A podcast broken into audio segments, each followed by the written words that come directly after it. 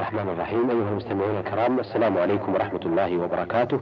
وأهلا ومرحبا بكم في لقائنا هذا الذي نستضيف فيه فضيلة الشيخ محمد بن صالح العثيمين الأستاذ بفرع جامعة الإمام محمد بن سعود الإسلامية في القصيم وإمام وخطيب الجامع الكبير بمدينة عنيزة. مرحبا بفضيلة الشيخ محمد. مرحبا بكم أهلا. آه، فضيلة الشيخ محمد في بداية لقائنا هذا نود أن تحدثنا عن عقيدة المسلمين في عيسى ابن مريم عليه السلام وما حكم القول بقتله وصلبه. الحمد لله رب العالمين وأصلي وأسلم على نبينا محمد وعلى آله وأصحابه أجمعين. عقيدة المسلمين في عيسى بن مريم عليه الصلاة والسلام أنه أحد الرسل الكرام بل أحد خمسة الذين هم أولو العزم. وهم محمد صلى الله عليه وسلم وإبراهيم وموسى وعيسى ونوح عليهم الصلاة والسلام. ذكرهم الله تعالى في موضعين من كتابه. فقال في سورة الأحزاب وإذا أخذنا من النبيين ميثاقهم ومنك ومن نوح وإبراهيم وموسى وعيسى بن مريم وأخذنا منهم ميثاقا غليظا. وقال في سورة الشورى شرع لكم من الدين ما وصى به نوحا والذي أوحينا إليك وما وصينا به إبراهيم وموسى وعيسى أن أقيموا الدين ولا تتفرقوا فيه. وأن عيسى عليه الصلاة والسلام بشر من بني آدم مخلوق من أم بلا أب. وأنه عبد الله ورسوله فهو عبد لا يعبد ورسول لا يكذب. وأنه ليس له من خصائص الربوبية شيء. بل هو كما قال الله تعالى إن هو إلا عبد أنعمنا عليه وجعلناه مثلا لبني إسرائيل. وأنه عليه الصلاة والسلام لم يأمر قومه بأن يتخذوه وأمه إلهين من دون الله. وإنما قال لهم ما أمره الله به أن اعبدوا الله ربي وربكم. وأنه أي عيسى عليه الصلاة والسلام خلق بكلمة الله عز وجل. كما قال الله تعالى إن مثل عيسى عند الله كمثل آدم خلقه من تراب ثم قال له كن فيكون.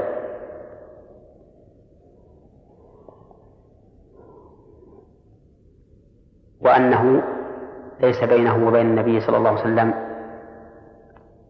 رسول.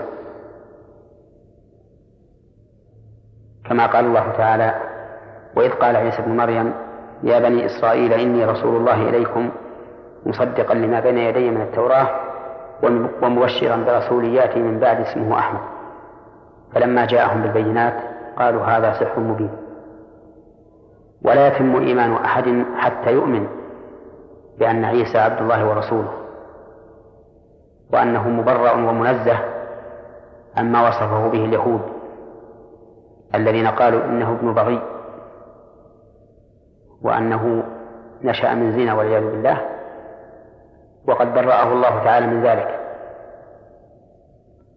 كما أنهم أي المسلمين يتبرؤون من طريق النصارى الذين ضلوا في فهم الحقيقة بالنسبة إلى عيسى بن مريم حيث اتخذوه وأمه إلهين من دون الله. وقال بعضهم إن إنه ابن الله وقال بعضهم إن الله ثالث ثلاثة.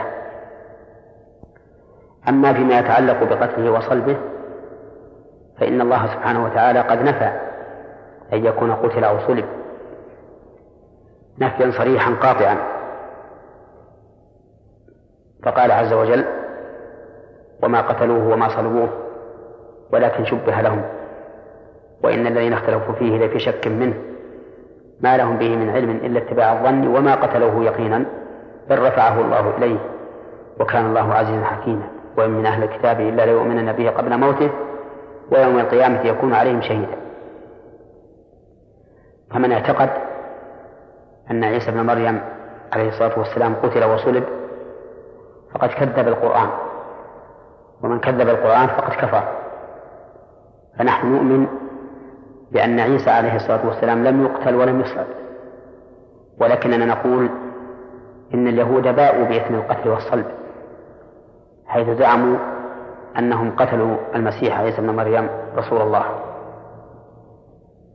وهم لم يقتلوه حقيقة بل قتلوا من شبه لهم حيث ألقى الله شبهه على واحد منهم فقتلوه وصلبوه وقالوا إنا قتلنا المسيح عيسى بن مريم رسول الله.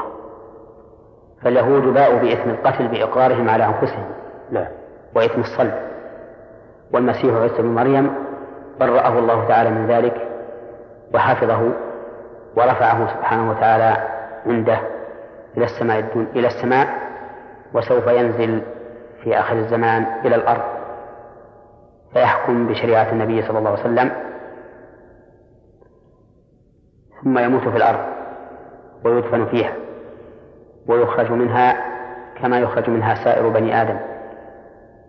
لقول الله تعالى منها خلقناكم وفيها نعيدكم ومنها نخرجكم تارة أخرى. وقوله فيها تحيون وفيها تموتون ومنها تخرجون. نعم. آه، أثابكم الله نريد أن نعرف إلى كم افترقت الأمة الإسلامية بعد نبيها محمد صلى الله عليه وسلم. أخبر النبي صلى الله عليه وسلم فيما صح عنه أن اليهود افترقوا على إحدى وسبعين فرقة والنصارى افترقوا على اثنتين وسبعين فرقة وأن هذه الأمة ستفترق على ثلاث وسبعين فرقة وهذه الفرق كلها في النار إلا واحدة. وهي من كان على ما مثل ما عليه النبي صلى الله عليه وسلم وأصحابه. وهذه الفرقة هي الفرقة الناجية التي نجت في الدنيا من البدع وتنجو في الآخرة من النار. وهي الطائفة المنصورة إلى قيام الساعة التي لا تزال ظاهرة قائمة بأمر الله عز وجل. وهذه الفرق الثلاث والسبعون التي واحدة منها على الحق والباقي على الباطل حاول بعض الناس أن يعددها وشعب أهل البدع إلى خمس شعب وجعل من كل شعبة فروعا آه، ليصلوا إلى هذا الحد. أو إلى هذا العدد الذي عينه النبي صلى الله عليه وسلم. ورأى بعض الناس أن الأولى الكف عن التعداد لأن هذه الفرق ليست وحدها هي التي ضلت بل قد ضل أناس ضلالا أكثر مما كانت عليه من قبل وحدثت بعد أن حصرت هذه الفرق. اثنتين وسبعين فرقة. وقالوا إن هذا العدد لا ينتهي ولا يمكن العلم بانتهائه إلا في آخر الوقت في آخر الزمان عند قيام الساعة. فالأولى أن نجمل ما أجمله النبي صلى الله عليه وسلم ونقول هذه الأمة ستفترق على 73 فرقة كلها في النار إلا واحدة.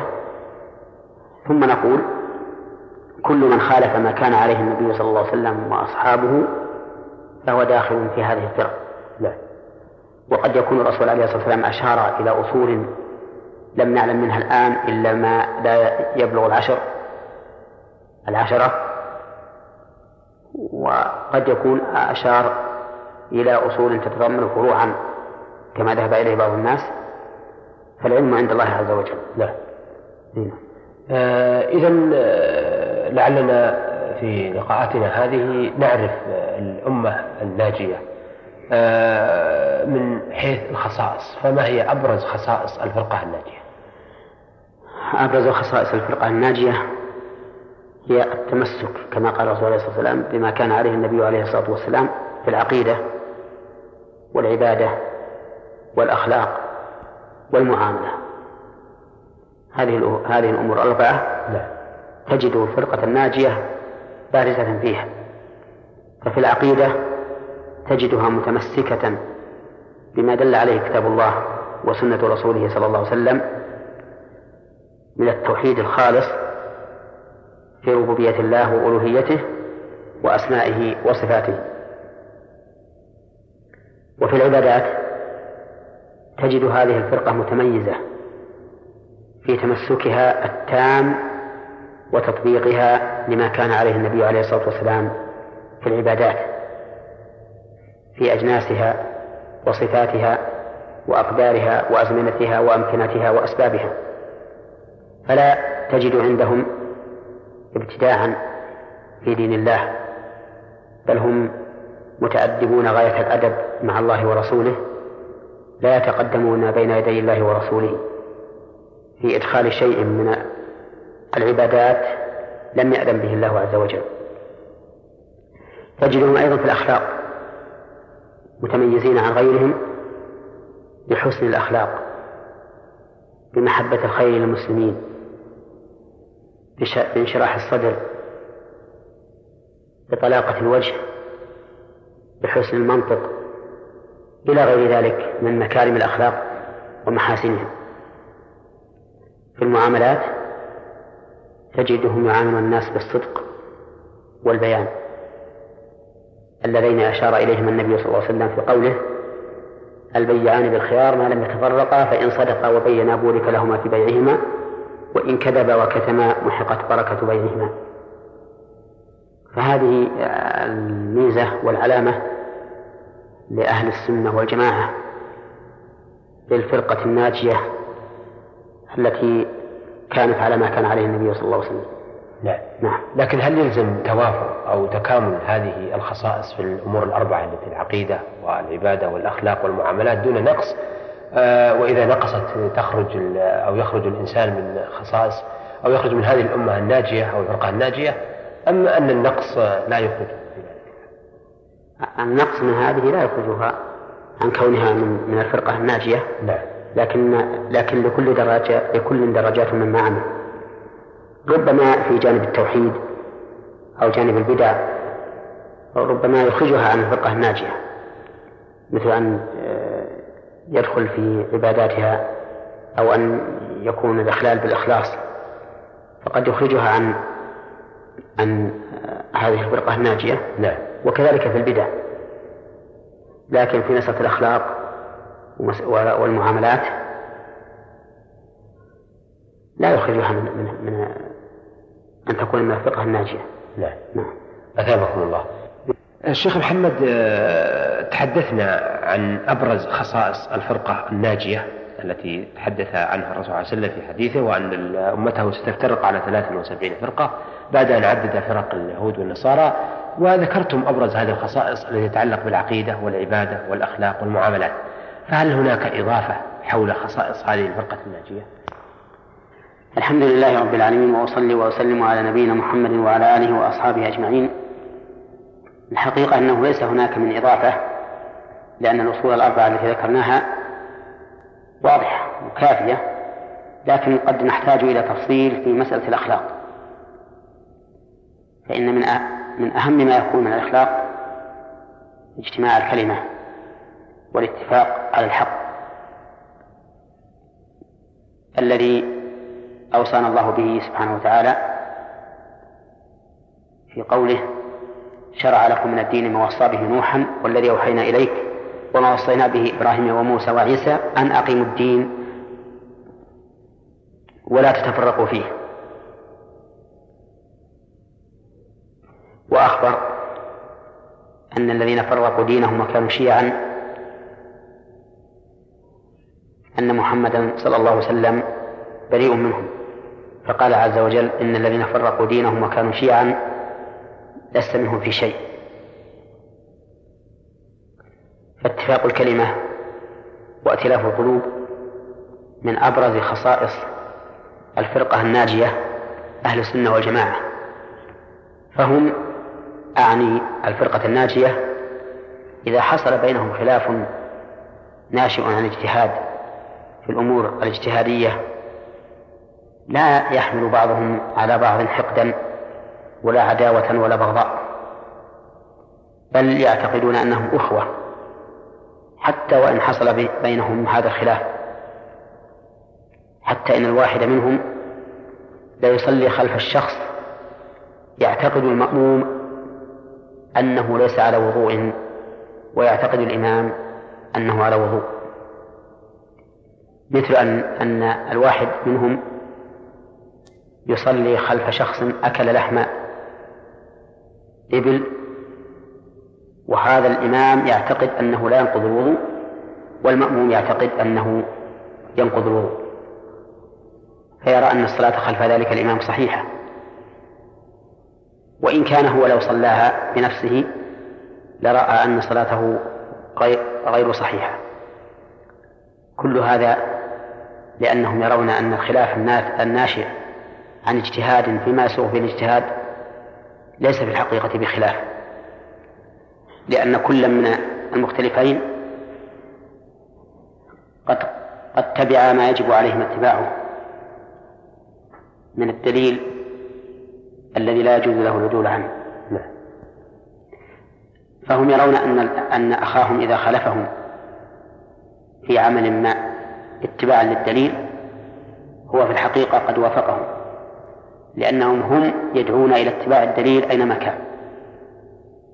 فإذا خالفهم موافقة للدليل عنده فهو في الحقيقة قد وافقهم لأنهم لأنه تمشى على ما يدعون إليه ويهدفون إليه من تحكيم كتاب الله وسنة رسوله صلى الله عليه وسلم. ولا يخفى على كثير من من أهل العلم ما حصل من الخلاف بين الصحابة في مثل هذه الأمور حتى في عهد نبيهم صلى الله عليه وسلم ولم يعنف أحدا منهم. فإنه عليه الصلاة والسلام لما رجع من غزوة الأحزاب وجاءه جبريل وأشار إليه أن يخرج إلى بني قريظة الذين نقضوا العهد ندب النبي صلى الله عليه وسلم أصحابه فقال لا يصلين أحد منكم العصر إلا في بني قريظة. فخرجوا من المدينة إلى بني قريظة وأرهقتهم صلاة العصر. فمنهم من أخر صلاة العصر حتى وصل إلى بني قريظة بعد خروج الوقت ولم يصلي إلا بعد غروب الشمس. لأن النبي صلى الله عليه وسلم قال لا يصلين أحد العصر إلا في بني قريظة. ومنهم من صلى الصلاة لوقتها وقال إن الرسول صلى الله عليه وسلم أراد منا المبادرة إلى الخروج ولم يرد منا أن نؤخر الصلاة عن وقتها. وهؤلاء هم المصيبون. لكن مع ذلك لم يعنف النبي صلى الله عليه وسلم واحدا من الطائفتين أو واحدة من الطائفتين ولم يحمل كل واحد مع الآخر عداوة أو بغضاء بسبب اختلافهم في فهم هذا النص. لذلك أرى أن من الواجب على المسلمين الذين ينتسبون إلى السنة أن يكونوا أمة واحدة وأن لا يحصل بينهم تحزب. هذا ينتمي إلى طائفة ما والآخر إلى طائفة أخرى والثالث إلى طائفة ثالثة وهكذا بحيث يتناحرون فيما بينهم بأسنة الألسن. ويتعادون ويتباغضون من أجل اختلاف يسوغ فيه الاجتهاد. ولا حاجة إلى أن أنص على كل طائفة بعينها ولكن العاقل يفهم ويتبين له الأمر. فأرى أنه يجب على أهل السنة والجماعة أن يتحدوا حتى وإن اختلفوا فيما يختلفون فيه مما تقتضيه النصوص حسب أفهامهم فإن هذا أمر فيه سعة ولله الحمد والمهم ائتلاف القلوب واتحاد الكلمة. ولا ريب أن أعداء المسلمين يحبون من المسلمين أن يتفرقوا سواء كانوا أعداء يصرحون بالعداوة أو أعداء يتظاهرون بالولاية للمسلمين أو للإسلام وهم ليسوا كذلك. فالواجب أن نتميز بهذه الميزة التي هي ميزة الطائفة الناجية وهي الاتفاق على كلمة واحدة. نعم. نعم. الله. آه شيخ محمد آه لا شك أن التوسل آه موجود الآن في بين المسلمين وفي أوطانهم. لكن في برنامجنا هذا الذي بدأناه بالحديث عن أصول الدين نود أن نعرف التوسل الصحيح والتوسل الباطل. نعم. التوسل مصدر توسل يتوسل إذا اتخذ وسيلة توصله إلى مقصوده. فأصله طلب الوصول إلى الغاية المقصودة وينقسم إلى قسمين قسم صحيح وهو التوسل بالوسيلة الصحيحة الموصلة إلى المطلوب وقسم غير صحيح وهو التوسل بوسيلة لا توصل إلى المقصود. فأما الأول وهو التوسل بالوسيلة الموصلة إلى المقصود فإنه أنواع. منها التوسل بأسماء الله وصفاته سواء كان ذلك على سبيل العموم أو على سبيل الخصوص. مثاله على سبيل العموم ما جاء في حديث عبد الله بن مسعود رضي الله عنه في دعاء الكرب والغم الهم والغم. قال اللهم إني عبدك ابن عبدك ابن عمتك ناصيتي بيدك ماض في حكمك عدل في قضاؤك أسألك اللهم بكل اسم هو لك سميت به نفسك أو أنزلته في كتابك أو علمته أحد من خلقك أو استأثرت به في علم الغيب عندك أن تجعل القرآن العظيم ربيع قلبي إلى آخره. فهنا توسل بأسماء الله تعالى على سبيل العموم. أسألك بكل اسم هو لك سميت به نفسك. أما الخصوص فأن يتوسل باسم خاص لحاجة خاصة تناسب هذا الاسم. مثل ما جاء في حديث أبي بكر رضي الله عنه حيث طلب من النبي صلى الله عليه وسلم دعاء يدعو به في صلاته فقال قل اللهم إني ظلمت نفسي ظلما كثيرا ولا يغفر الذنوب إلا أنت فاغفر لي مغفرة من عندك وارحمني إنك أنت الغفور الرحيم. فطلب المغفرة والرحمة وتوسل إلى الله تعالى باسمين من أسمائه مناسبين للمطلوب. فقال إنك أنت الغفور الرحيم. وهذا النوع من التوسل داخل في قوله تعالى ولله الأسماء الحسنى فادعوه بها. فإن الدعاء هنا يشمل دعاء المسألة ودعاء العبادة. أما التوسل إلى الله تعالى بصفاته فهو أيضا كالتوسل بأسمائه يكون عاما وخاصا. أما العام فأن تقول اللهم إني أسألك بأسمائك الحسنى وصفاتك العليا ثم تذكر مطلوبك. وأما الخاص فأن تتوسل إلى الله تعالى بصفة معينة خاصة لمطلوب خاص.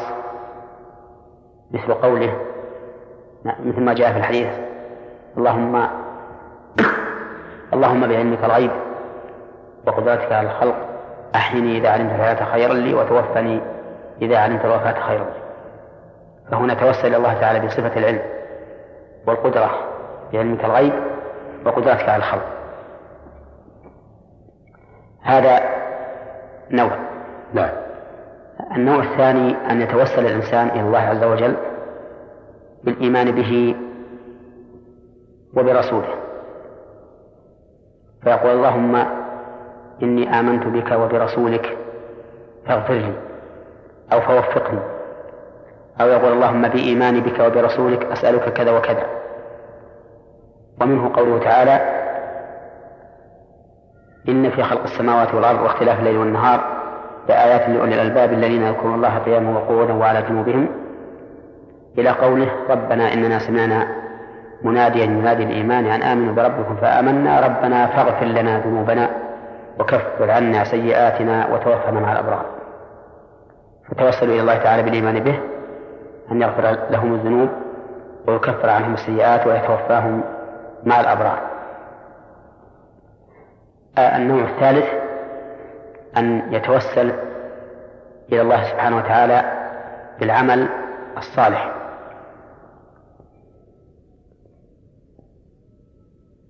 ومنه قصة النفر الثلاثة الذين أووا إلى غار ليبيتوا فيه فانطبق عليهم الغار. انطبق عليهم بصخرة لا يستطيعون زحزحتها. فتوسل كل منهم إلى الله بعمل صالح فعله. أحدهم توسل إلى الله تعالى ببره بوالديه والثاني بعفته التامة والثالث بوفائه لأجيره. قال كل منهم اللهم إن كنت فعلت ذلك من أجلك فافرج عنا ما نحن فيه فانفرجت الصخرة. نعم. فهذا توسل إلى الله بالعمل الصالح. الرابع أن يتوسل إلى الله تعالى بذكر حاله. يعني أن الداعي يتوسل إلى الله تعالى بذكر حاله وما هو عليه من الحاجة. ومنه قول موسى عليه الصلاة والسلام ربي إني لما أنزلت إلي من خير فقير. قال ربي إني لما أنزلت إلي من خير فقير.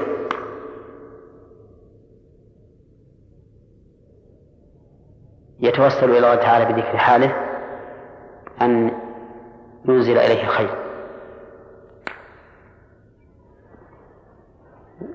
ويقرب من ذلك قول زكريا عليه الصلاة والسلام رب إني وهن العظم مني واشتعل الرأس شيبا ولم أكن بدعائك رب شقيا.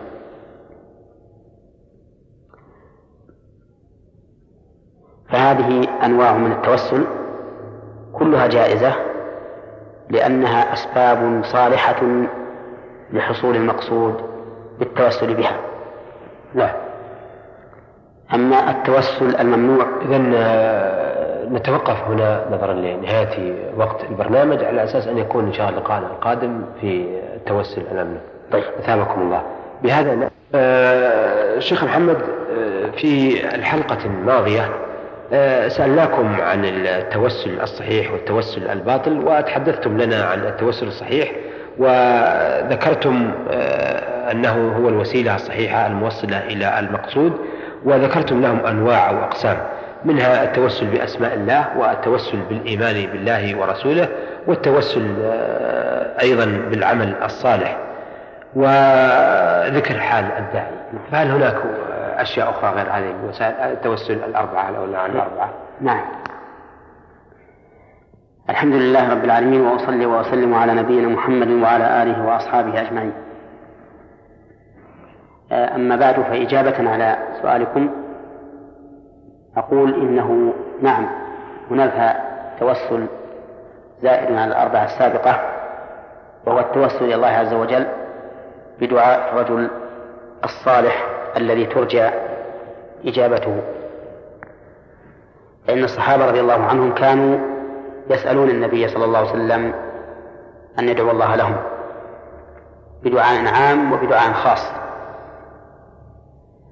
ففي الصحيحين من حديث أنس بن مالك رضي الله عنه أن رجلا دخل يوم الجمعة والنبي صلى الله عليه وسلم يخطب فقال يا رسول الله هلكت الأموال وانقطعت السبل فادعو الله يغيثنا. فرفع النبي صلى الله عليه وسلم يديه وقال اللهم اغثنا ثلاث مرات. فما نزل صلى الله عليه وسلم من منبره إلا والمطر يتحالر من لحيته. وبقي المطر أسبوعا كاملا. وفي الجمعة الأخرى جاء ذلك الرجل أو غيره. والنبي صلى الله عليه وسلم يخطب فقال يا رسول الله غرق المال وتهدم البناء. فادعو الله تعالى يمسكها عنا. فرفع النبي صلى الله عليه وسلم يديه وقال اللهم حوالينا ولا علينا. فما يشير إلى ناحية من السماء إلا انفرجت حتى خرج الناس يمشون في الشمس. وهناك عدة وقائع سأل الصحابة النبي صلى الله عليه وسلم أن يدعو الله لهم على وجه الخصوص. ومن ذلك أن النبي صلى الله عليه وسلم لما ذكر أن في أمته السبعين ألفا يدخلون الجنة بغير حساب ولا عذاب وهم الذين لا يسرقون ولا يكتوون ولا يتطيرون وعلى ربهم يتوكلون. قام عكاشة بن محصن فقال يا رسول الله ادعو الله أن يجعلني منهم. فقال أنت منهم. فهذا أيضا من التوسل الجائز أن يطلب الإنسان من شخص أن يدعو الله تعالى له إذا كان هذا الشخص مرجو الإجابة إلا أن الذي ينبغي أن يكون السائل الذي سأل الشخص أن يدعو الله له يريد بذلك منفعة نفسه ومنفعة أخيه الذي طلب منه الدعاء حتى لا يتمحض السؤال لنفسه خاصة. لأنك إذا أردت نفع أخيك ونفع نفسك صار في هذا إحسان له فإن الإنسان إذا دعا لأخيه بظهر الغيب قال الملك آمين ولك بمثله وكذلك إذا دعا له أخوه فإنه يكون من المحسنين. بهذا الدعاء والله يحب المحسنين. نعم. آه إذا ما دمنا عرفنا التوسل الصحيح. آه لا بد لنا من معرفة التوسل الباطل وهل له أقسام التوسل الباطل أن يتوسل الإنسان إلى الله تعالى بما لم يكن وسيلة. أي بما لم يثبت في الشرع أنه وسيلة. لأن التوسل بمثل ذلك من من اللغو والباطل المخالف للمعقول والمنقول. ومن ذلك أن يتوسل الإنسان إلى الله عز وجل بدعاء ميت يطلب من هذا الميت أن يدعو الله له فإن هذا ليس وسيلة شرعية صحيحة بل بل هو سفه من الإنسان أن يدعو من هذا الميت أن يدعو الله له لأن الميت إذا مات انقطع عمله ولا يمكن أن يدعو لأحد حتى النبي صلى الله عليه وسلم لا يمكن أن يدعو لأحد بعد موته عليه الصلاة والسلام لا. ولهذا لم يتوسل الصحابة رضي الله عنهم إلى الله بطلب الدعاء من رسوله صلى الله عليه وسلم بعد موته. فإن الناس لما أصابهم الجد في عهد عمر بن الخطاب قال اللهم إنا كنا نتوسل إليك بنبينا فتسقينا وإنا اللهم إنا كنا نتوسل إليك بنبينا فتسقينا وإنا نتوسل إليك بعم نبينا فأسقنا. فقام العباس رضي الله عنه فدعا الله عز وجل. ولو كان طلب الدعاء من الميت سائغا ووسيلة صحيحة لكان عمر ومن معه من الصحابة يطلبون ذلك من رسول الله صلى الله عليه وسلم لأن إجابة دعائه أقرب من إجابة دعاء العباس بن عبد المطلب رضي الله عنه. فالمهم أن التوسل إلى الله تعالى بطلب الدعاء من الميت توسل باطل. لا يحل ولا يجوز. ومن التوسل الذي ليس بصحيح أن يتوسل الإنسان إلى الله بجاه النبي صلى الله عليه وسلم. فيقول اللهم إني أسألك بجاه نبيك كذا وكذا. وذلك أن جاه الرسول عليه الصلاة والسلام ليس مفيدا بالنسبة إليك لأنه لا يفيد إلا الرسول عليه الصلاة والسلام. أما بالنسبة لك فليس بمفيد لك حتى تتوسل إلى الله تعالى به. والتوسل كما قلنا اتخاذ الوسيلة الصالحة التي تثمر. فما فائدتك أنت من من كون الرسول عليه الصلاة والسلام له جاه عند الله؟ وإذا أردت أن تتوسل إلى الله على وجه صحيح فقل اللهم إني أسألك بإيماني برسولك أو بمحبتي لرسولك أو ما أشبه ذلك فإن هذا من الوسيلة الصحيحة النافعة. أثابكم الله. ما دمنا قد عرفنا التوسل الصحيح والتوسل الباطل آه نريد أن نعرف الشفاعة المثبتة والشفاعة المنفية نعم. الشفاعة مأخوذة من الشفع وهو ضد الوتر وهو جعل الوتر شفعا مثل أن نجعل الواحد اثنين والثلاثة أربعة وما أشبه ذلك. هذا من حيث اشتقاقها في اللغة. نعم. أما معناها فهي التوسط للغير بجلب منفعة أو دفع مضرة. يعني أن يقوم الشافع بين المشفوع إليه والمشفوع له واسطة ليجلب منفعة إلى المشفوع له أو يدفع عنه مضرة. لا. والشفاعة نوعان. شفاعة ثابتة صحيحة وشفاعة باطلة لا تنفع أصحابها أما الشفاعة الثابتة الصحيحة فهي التي أثبتها الله تعالى في كتابه وأثبتها رسوله صلى الله عليه وسلم ولا تكون إلا لأهل التوحيد والإخلاص. لأن أبا هريرة رضي الله عنه قال يا رسول الله من أسعد الناس بشفاعتك؟ قال من قال لا إله إلا الله خالصا من قلبه. وهذه الشفاعة لها شروط ثلاثة. الشرط الأول رضا الله عن الشافع والشرط الثاني رضا الله عن المشفوع له والشرط الثالث إذن الله تعالى للشافع أن يشفع. وهذه الشروط مجموعة في قوله تعالى وكم من ملك في السماوات لا تغني شفاعتهم شيئا إلا من بعد أن يأذن الله لمن يشاء ويرضى. ومفصلة في قوله تعالى من ذا الذي يشفع عنده إلا بإذنه مفصلة في قوله تعالى من ذا الذي يشفع عنده إلا بإذنه لا. وفي قوله تعالى يومئذ لا تنفع الشفاعة إلا من أذن له الرحمن ورضي له قوله وقوله ولا يشفعون إلا لمن ارتضى فلا بد من هذه الشروط الثلاثة حتى تتحقق الشفاعة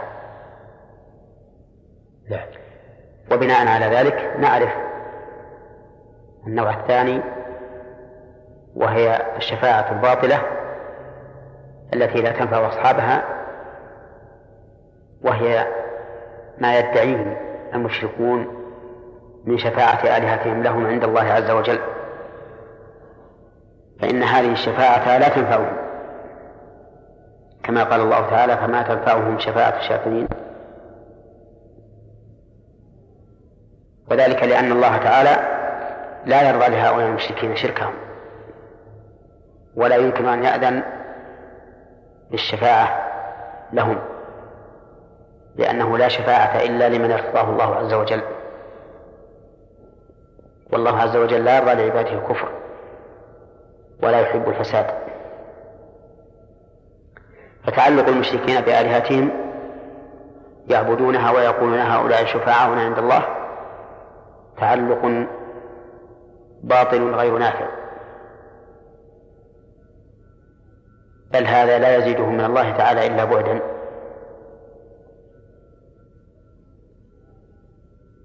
ثم إن الشفاعة الثابتة النافعة ذكر العلماء رحمهم الله أنها تنقسم إلى قسمين. عامة وخاصة. ومعنى العموم أن الله سبحانه وتعالى يأذن لمن شاء من عباده الصالحين أن يشفعوا لمن أذن الله لهم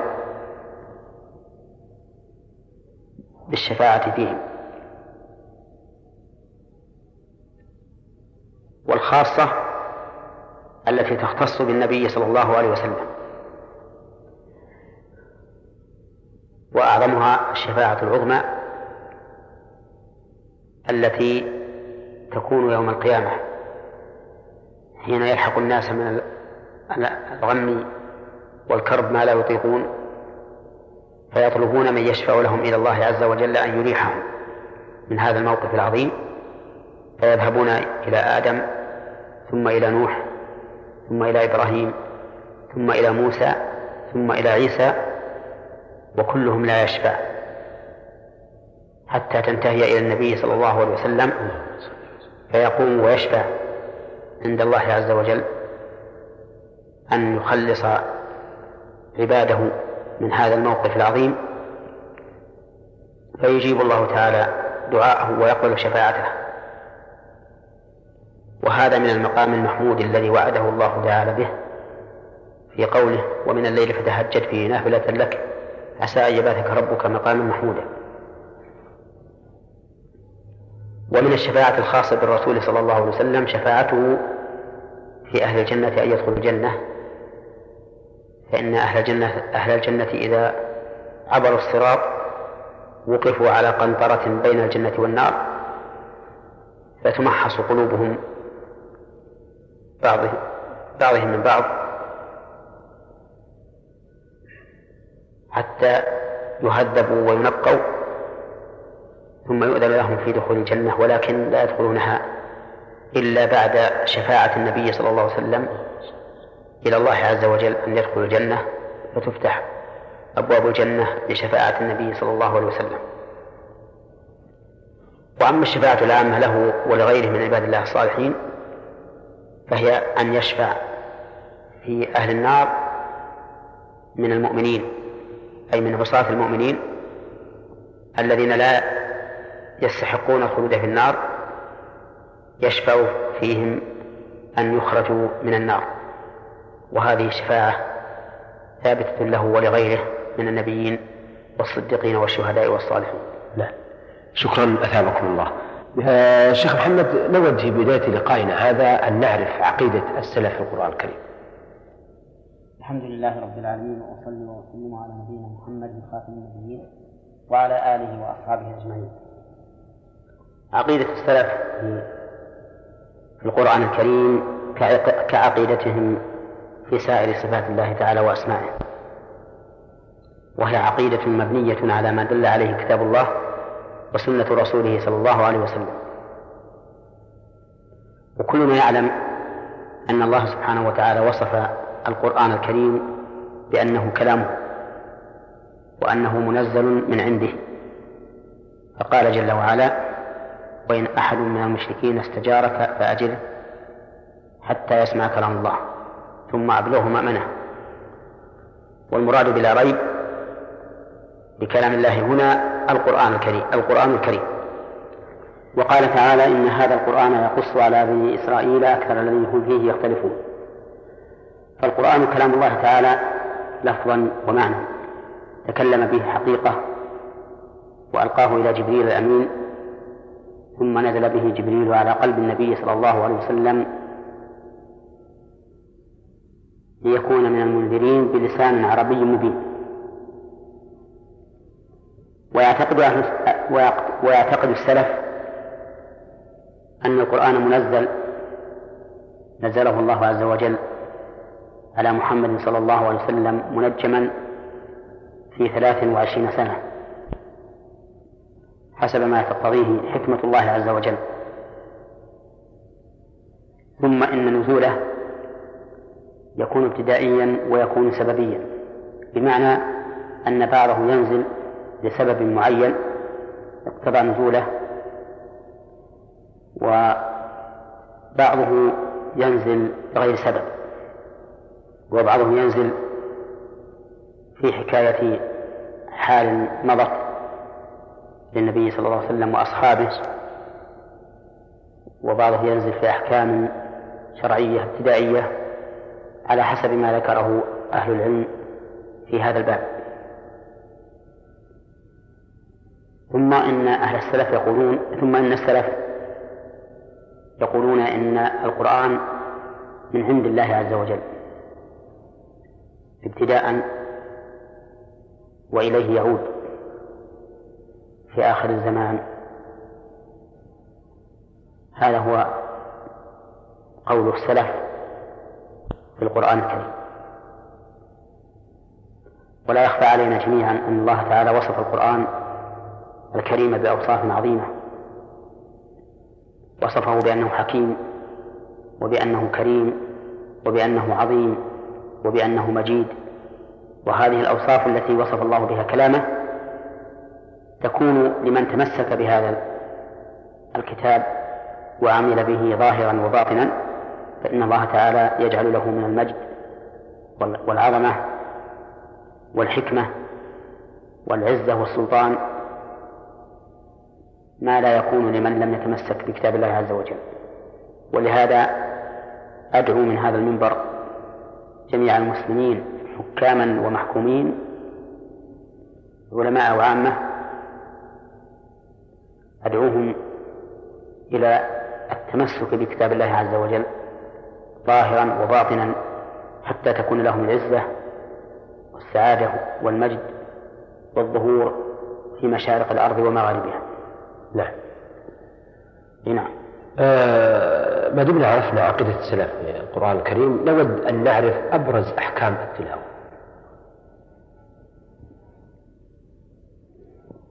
أبرز أحكام التلاوة تريد من حيث تلاوة القرآن أو من حيث ما ينبغي للتالي أو ما نريد أن نجمع بين نعم. كل ما نستطيع أن نظهر به من فائدة. الذي الذي ينبغي للتالي لتالي القرآن أن يكون على طهر من الحدثين الأصغر والأكبر. ولا يجوز له أن يقرأ القرآن وعليه حدث أكبر. فالجنوب مثلا لا يقرأ القرآن حتى يغتسل لأن السنة وردت بالمنع منه في حال الجنابة. أما الحائض فقد اختلف أهل العلم. هل يجوز لها أن تقرأ القرآن؟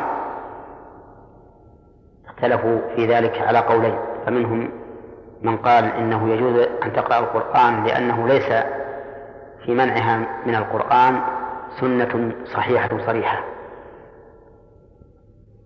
والأصل براءة الذمة وعدم الإلزام. كما أن الأصل أيضا عدم المنع. ويرى بعض أهل العلم أنه لا يجوز لها أن تقرأ القرآن وهي حائض. لأنها ممن يلزمها الغسل فهي كالجنوب. ولأنه روي عن النبي صلى الله عليه وسلم في ذلك أحاديث تدل على المنع. والذي أرى في هذه المسألة أنها لا تقرأ القرآن إذا كان غرضها بذلك مجرد التلاوة. أما إذا كانت تريد أن تقرأ القرآن لحاجة تخشى نسيانه مثلا أو تقرئه أبناءها أو بناتها أو الطالبات أو تكون طالبة تريد أن تقرأه لإسماع المدرسة فإن هذا لا بأس به للحاجة. وكذلك لا بأس أن تقرأ الآيات التي تكون وردا كآية الكرسي لأن هذا حاجة. فيكون هذا القول الذي أراه أقرب إلى الصواب مبنيا على حاجة المرأة الحائض إن احتاجت للتلاوة فلها أن تقرأ القرآن وإن لم تحتج فلا تقرأ القرآن لا. كذلك ينبغي لقارئ القرآن أن يكون مستحضرا في قلبه ما تدل عليه كلمات القرآن العظيم من المعاني الجليلة سواء كانت هذه الآيات تتضمن الأخبار والقصص أو الأحكام لأن الله سبحانه وتعالى أنزل القرآن لهذا لهذه الحكمة. كتاب أنزلناه إليكم مبارك ليدبروا آياته وليتذكر أولو الألباب. والإنسان يجد الفرق العظيم إذا تلا القرآن وقلبه غافل وإذا تلا القرآن وقلبه حاضر يتدبر ما يقول يجد الفرق العظيم بين هذه الحال والحال الأخرى. ويجد أنه ينتفع أكثر إذا قرأ القرآن بتدبر وتفكر فإن ذلك يؤثر في قلبه قوة الإيمان والتصديق وقوة الانقياد والإذعان للأحكام التي يتضمنها كتاب الله عز وجل. وأما ما ينبغي أن تكون التلاوة عليه فينبغي أن تكون التلاوة تلاوة هادئة ليس فيها سرعة تسقط بعض الحروف أو يخفى بها تخفى بها الكلمات بل يقرأ القرآن بتمهل وترسل ولا بأس بالعجلة أحيانا بشرط أن لا يسقط الحروف أو شيئا منها أو يدغم ما لا يجوز إدغامه أو ما أشبه ذلك. نعم. أثابكم الله. نود أيضا في بقية حديثنا عن أصول الدين أن نود حكم التلاوة لروح الميت. التلاوة لروح الميت يعني أن يقرأ القرآن وهو يريد أن يكون ثوابه لميت من المسلمين. فقد اختلف العلماء في هذه المسألة. منهم من يرى أن ذلك غير مشروع وأن الميت لا ينتفع به أي لا ينتفع بالقرآن في هذه الحال.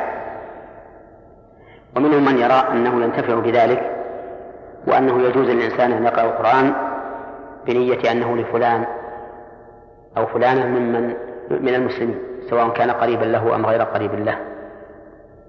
وهذا هو الأرجح لأنه ورد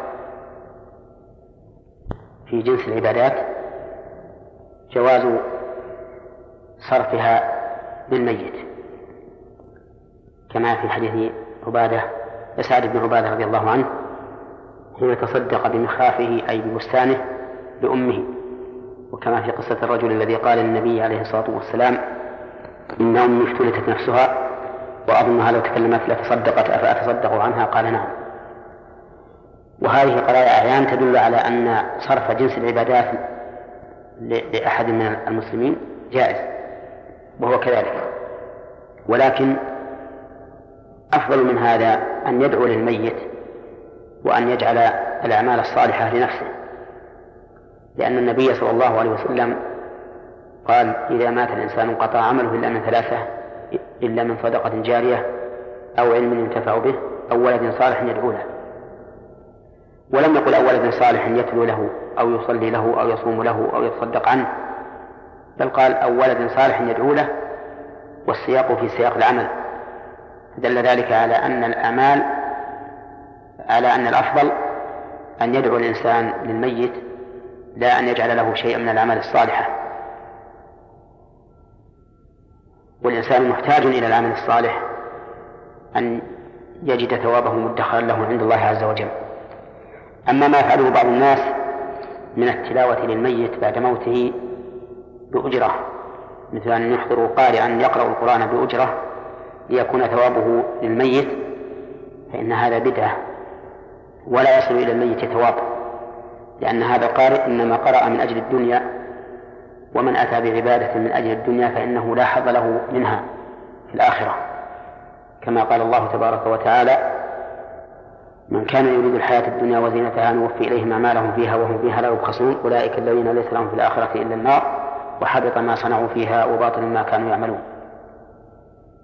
وإني بهذه المناسبة أوجه نصيحة إلى إخواني الذين يعتادون مثل هذا العمل أن يحفظوا أموالهم لأنفسهم وأن أو لورثة الميت وأن يعلموا أن هذا العمل بدعة في ذاته وأن الميت لا يصل إليه ثوابه لأن القارئ الذي ليس له نية في قراءته إلا أخذ الأجرة ليس له ثواب عند الله عز وجل. وحينئذ يكون أخذ الأموال ولم ينتفع الميت بذلك. نعم.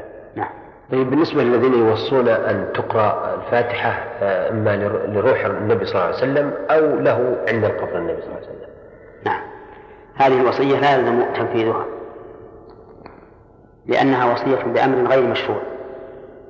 فالنبي صلى الله عليه وسلم لا يشرع لأحد أن يعبد الله ثم يجعل ثواب العبادة للرسول صلى الله عليه وسلم لأن هذا لو كان مشروعا لكان أسبق الناس إليه الصحابة رضي الله عنهم. ولأن النبي صلى الله عليه وسلم لا يحتاج إلى مثل هذا فإنه ما من إنسان يعمل عملا صالحا إلا كان للنبي صلى الله عليه وسلم مثل أجره لأنه هو الذي دل عليه والدال على الخير كفاعله. فهذا يكون من العبث ومن البدعة التي لم ترد عن السلف الصالح رضي الله عنهم وكذلك لو قال تقرأ الفاتحة عند قبر النبي صلى الله عليه وسلم لي فإنه لا لا يلزم الوفاء بهذه الوصية. لأن تخصيص مكان بعبادة معينة لم يرد به الشرع من البدع كما هو معلوم في البحث عند ذكر المتابعة للرسول عليه الصلاة والسلام وأنها لا تتحقق المتابعة حتى توافق العبادة الشريعة في أمور ستة في سببها وجنسها وقدرها وكيفيتها وزمانها ومكانها. نعم نعم شكرا. جزاكم الله خيرا. بهذا نأتي أيها السادة على نهاية لقائنا هذا الذي استضفنا فيه فضيلة الشيخ محمد بن صالح العثيمين الأستاذ بفرع جامعة الإمام محمد بن سعود الاسلاميه في القصيم وإمام وخطيب الجامع الكبير من مدينة عنيزة. شكرا لفضيلة الشيخ وشكرا لكم أيها السادة وإلى أن نلتقي بحضراتكم نستودعكم الله والسلام عليكم ورحمة الله وبركاته.